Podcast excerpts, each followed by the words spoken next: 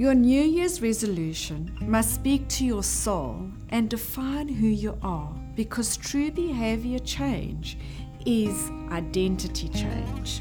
So make it your goal not to run a marathon, but to be a runner.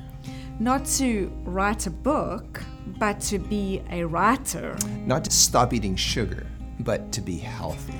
Not to act like a Christian, but to be a Christian. Not to merely memorize Bible promises, but to live those promises. Not to stop thinking toxic thoughts, but to have the mind of Christ. Not to say your prayers, but to pray. Can you see how true behavior change is identity change? So keep your focus forward. Look at your identity, because when you can't take your eyes off the rearview mirror, you crash. So if you want to achieve your New Year's resolutions, then let these inspiring words motivate you.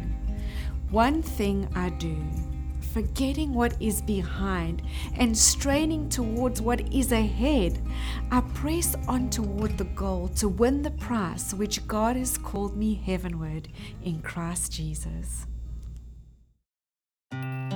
Thank you for listening today.